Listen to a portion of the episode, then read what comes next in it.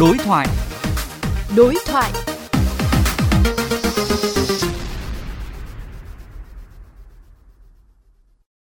Thưa quý vị, lô vaccine COVID-19 lần đầu tiên hơn 811.000 liều trong tổng số dự kiến 30 triệu liều do chương trình cung ứng vaccine công bằng toàn cầu COVAX Facility tài trợ đã về tới Việt Nam. Phó Thủ tướng Vũ Đức Đam, trưởng ban chỉ đạo quốc gia phòng chống dịch COVID-19 chia sẻ kế hoạch sử dụng nguồn vaccine này cũng như tiến độ sản xuất vaccine made in Việt Nam qua phần đối thoại sau đây. Thưa Phó Thủ tướng, ông từng ờ, nói Việt Nam sẽ cố gắng sử dụng hiệu quả vaccine được tài trợ. Ờ, ông có thể nói rõ hơn về vấn đề này.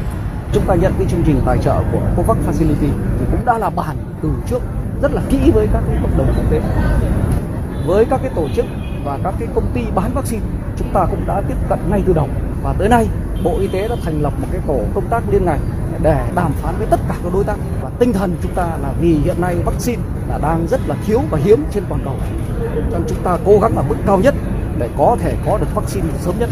Các quốc gia, đặc biệt như Việt Nam, chúng ta phải có trách nhiệm sử dụng cái nguồn vaccine này một cách hiệu quả nhất.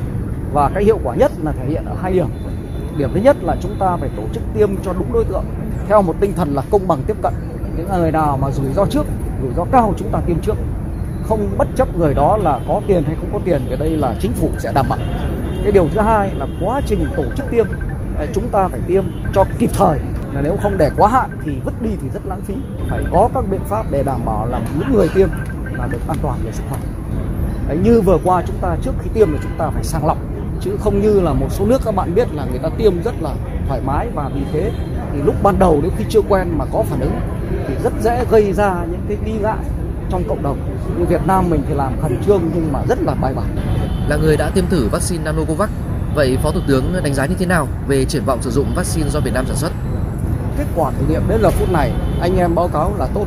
Và cá nhân tôi với tư cách là người tham gia thì tôi cũng được báo là sau khi tiêm mũi thứ nhất vào cuối tháng 2 thì sau đó thì cơ thể sinh kháng thể ở mức tốt.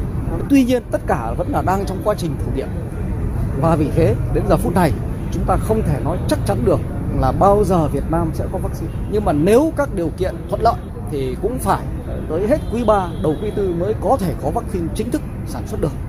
Và vì thế cho nên là tôi nhắc lại một lần nữa là chúng ta vẫn phải trước hết là phải thực hiện nghiêm các cái biện pháp phòng chống dịch như từ trước này chúng ta vẫn làm 5K cộng với vaccine Xin cảm ơn Phó Thủ tướng.